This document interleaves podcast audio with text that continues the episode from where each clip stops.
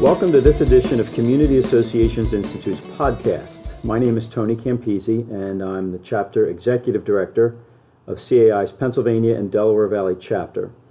In this episode, we'll be having a conversation about social media for employers, and this information will be relevant to all of our membership, but most importantly, our management companies, our business partner members, and those condominium buildings and homeowner associations that employ staff. We'll cover the potential dangers and risks for employers that can be caused by social media, and we'll discuss any laws specifically directed at employers and what you can do in relation to an employee's social media activity. Our guest today is Greg Hanscom, an associate in the Philadelphia office of attorneys Fisher and Phillips. Greg's practice is devoted to representing employee, employers in a wide array of litigation and non-litigation matters, and focuses in part on discrimination claims brought under various federal, state, and local statutes, including Title seven of the Civil Rights Act, the Age Discrimination in Employment Act, the Americans with Disabilities Act, the Pennsylvania Human Relations Act, the New Jersey Law Against Discrimination, and the Philadelphia Fair Practices Ordinance. So welcome, Greg. Thank you very much. Greg, you presented a topic similar to this at C A I's Pocono Mountains Regional Council a few months back, and many of our large-scale communities in the Poconos have large staffs and many employees, but many of our other members, including management companies and our business partners, also confront these issues. So how is social media impacting employers? Sure. So I think the best way to approach that question is to look at a couple numbers first, which would be just the, the amount of people using social media these days. And that would be just for Facebook, which is kind of one everyone knows. A million people have daily activity on Facebook. four hundred fourteen million people use LinkedIn. So the message there is everyone is on social media, and that includes your employees. So that means you're going to have to deal with employee use of social media, both in the workplace and outside the workplace. It's just so prevalent and it's growing, so there's no way to avoid these issues coming up. And I guess one other, I think, stat that kind of is a good way to set the tone for this podcast is this. sixty percent of employees believe their online activities are none of their employer's business. fifty percent of employers, when polled, said they believe they have a right to monitor their employees' social media activities. So we have a competing interest uh, between employers and employees. So with that being said, uh, what I can say is that employers can't avoid this issue in any way. It's impacting employers from hiring decisions to employee management issues within the workplace to uh, existing laws, and you can run afoul of them through social media activity, to new laws that are coming online that you could violate that are specifically tailored towards social media activity and what employers can and can't do. Um, It also involves, for example, employers catching employees acting nefariously or inappropriately through things like Facebook Live. There's an example, couple of examples recently where um, a, f- a fast food restaurant, uh, one of its employees decided to post a video of him wiping the floor with a bun and then using that bun to serve food. Obviously, that employee was fired, but that was on Facebook Live. Uh, another one involved uh, N F L player taping in a private setting a a uh, speech by their coach, and he was fined a significant sum of money. So it's everywhere, and it's a headache, and employers should proactively deal with it. Otherwise, they're going to find themselves in kind of uh, in trouble or potentially in trouble. So you mentioned the word proactive, and I, I wanted to ask you about that. Um, Obviously, it's it's probably best to deal with this on a proactive basis before it becomes a problem. So what can employers do to proactively deal with, with social media? So your best defense as an employer is to make sure you, you review your existing policies and procedures uh, and make sure they address how whatever social media policies you want to have in place in the workplace. And if they aren't doing that already, updating them accordingly uh, to make sure that they aren't They are tailored to now address this new kind of avenue for employee activity. Because, I mean, I think the best way to think of social media is it's a virtual break room. It's not some different, it's it's just a virtual space, uh, no different than the space, you know, employees use, you know, around the water cooler or in the cafeteria or, or at their desk. That's the best way to think of it. So a thorough review of your policies and procedures and updating as needed uh, to address these issues. And then even more importantly, training. Your employees, it's one thing to have policies, but if your employees don't know about them, you know, by just, if you just put them on the bookshelf and hope they see them, that's that's not going to solve the problem. I think it's not just updating them, but making sure you develop training modules or training sessions for your employees that let them know about this new set of, you know, the updated policies and what how you expect them to conduct themselves uh, on social media platforms uh, is critical. And then also making sure your employees confirm through sign-offs and things of that nature that they receive these policies and procedures, so you kind of, there's no way for them to say, I never got these. But just having the policies is one step, and proactively also letting your employees know about these policies is critical, because if not, they just sit on the bookshelf. And we, most of us practically know employees don't look at handbooks and other policies and procedures until there's an issue. Right. It's uh, it's uh, doesn't help to have the policy and then never explain it to anybody. Correct. Um, it sounds like a potential minefield for employers. What what are some of the potential dangers or risks Um, that social media can cause for employers if so, they don't address it? So I think the first, it's easiest to start in the beginning, hiring decisions. So there's a very interesting study done, I believe, by Carnegie Mellon uh, recently, and they applied for jobs using, and they created social media uh, profiles for some of the applicants. And uh, what they did was some, you know, some of the applicants were given names, Muslim-esque names or pictures that would indicate they were Muslim, and then they also had profiles of Caucasian or non-minority uh, employees. And what they found was, particularly in the more conservative parts of this country, um, the profiles, the social media profiles from applicants that were Muslim or indicated they may have been Muslim were much less likely to get an interview. So why that's a problem uh, is, from a legal perspective, is that's a potential discrimination claim. So that opens up the idea to Google searching applicants. So you, by Google searching an applicant, you can learn an array of information that may be a protected class, and if that influences a hiring decision, you could be uh, facing a discrimination lawsuit. So if you go into Facebook and see that a potential or a current employee has, for example, cancer, that's an example we had in a case once. Now you have that knowledge. You know that employee has a disability, and you wouldn't have otherwise known about it unless the employee told you or the applicant told you, other than through your search of uh, social media. So one way to deal with that is to create a procedure where a neutral person not involved in the hiring decision can do a Google social media search and then kind of filter out any information that isn't, that it would deal with protected classifications. Making, you would get a report of some type of pertinent information that's not going to create thorny issues uh, of uh, potential protected classes. So that's an example of a policy that could be put in place. Because I know practically when you get an applicant, employers are going to look into their social media presence. So there's, rather than just saying don't do it, uh, you should develop a way to do it in a legally defensible and safe way.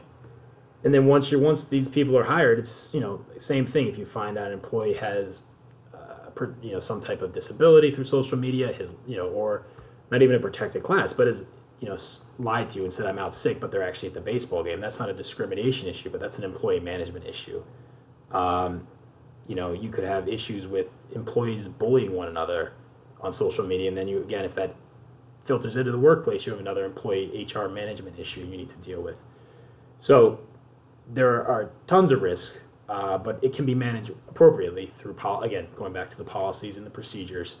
It can be managed, but it's just a new world out there that employers need to deal with. So, something uh, else that, that everybody needs to be worried about, I guess. Yes. Um, I mentioned in your uh, in your bio various statutes uh, that you deal with on a regular basis. Um, has the law caught up to, to social media? Are there, are there laws specifically directed at employers and what they can do in relation to an employee's social media activity? So the law is slowly catching up. So you have two kind of two buckets in this world. One bucket would be areas where the law has, either laws have been amended to specifically address social media, or laws have actually already been enacted to address social media activities by applicants and employees. That's kind of bucket one. And then bucket two would be existing law, and they're kind of essentially trying to fit social media activity under that existing law. So in kind of bucket one, what we're seeing a lot of is states um, passing laws. Pennsylvania, no, Pennsylvania is not one of these states, and I'll go back to that in a sec, but New Jersey and Delaware are passing their something called generally Social Media Protection Act or something of that flavor, precluding certain things for employers. So they what they typically do is they say an employer cannot force an applicant or an employee to provide them with their username and password for private, you know, for private social media uh, profiles. Uh, and on the same lines, they can't force an applicant to open their, let's say, Facebook profile in front of them. So essentially that you can't work around it by saying, okay, you don't give me your password, just open it in front of me and I'll scroll through it. And then also it, they generally will pre- preclude employers from creating ghost ghost profiles to then friend employees or applicants to get access to their private social media pages um, and things of that nature. So again, Delaware and New Jersey are in that, they have passed that specific law. Pennsylvania has not, but every legislative session that recent memory that I'm aware of, that law has been introduced and just hasn't made it out and passed. And I, you know, at some point, the I think we're past a critical mass where more than half the states have passed these laws. So I wouldn't be surprised at some point to see Pennsylvania kind of join that group. Um, and then with kind of existing laws, for me, it goes back to what we've already sort of touched on is social media is just another, it's a virtual space. It's no different than a, a real space. I mean, it, it it's, you can't, if you find out an employee has a disability or is, you can't then terminate them because of that disability. It's no different than if you found out through the normal channels, if you found out on social media. So those are kind of like Title seven, discrimination, um, other laws that are kind of becoming thorny.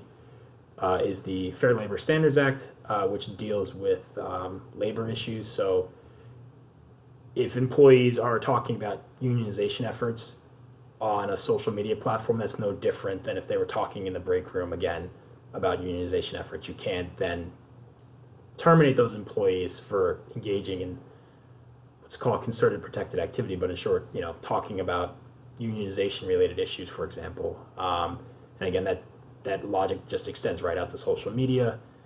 Um, the Fair Credit Reporting Act, which is your, what typically most people view as your criminal background check federal law, uh, is also, you know, you could run afoul of that uh, if you improperly do a social media background check and make an adverse decision based off that background check.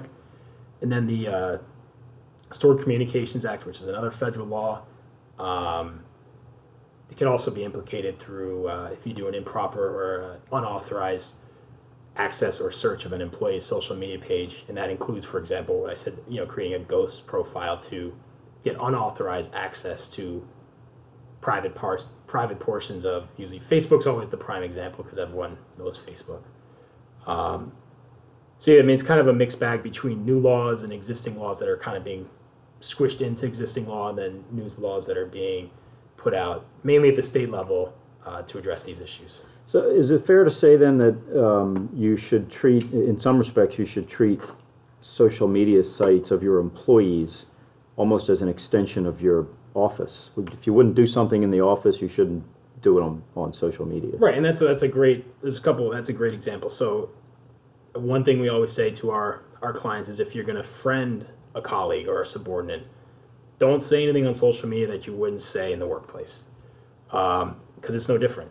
You know, generally, uh, as a best practice, I, I tell my, my clients, you know, don't friend your subordinates. But if you're going to, or even your work your colleagues, but if you're going to, it's the same rules. You know, you can't say something inappropriate on Facebook or on you know what you know Instagram, whatever you whatever platform you're thinking about, if you wouldn't say it in the break room. Mm-hmm. Uh, and I think another important point that I should, the with the prior issue we talked about, and it kind of bleeds into this one, is a key distinction is public versus non-public. So I think most social media users know that you can make your profile private, semi-private, or completely private through various settings. The key distinction for employers is if you just if you find if information is publicly available, that's one thing. But what the real critical distinction is if you're on getting unauthorized or improper access to information that's not in the public sphere, that's where you're going to be running into much more issues.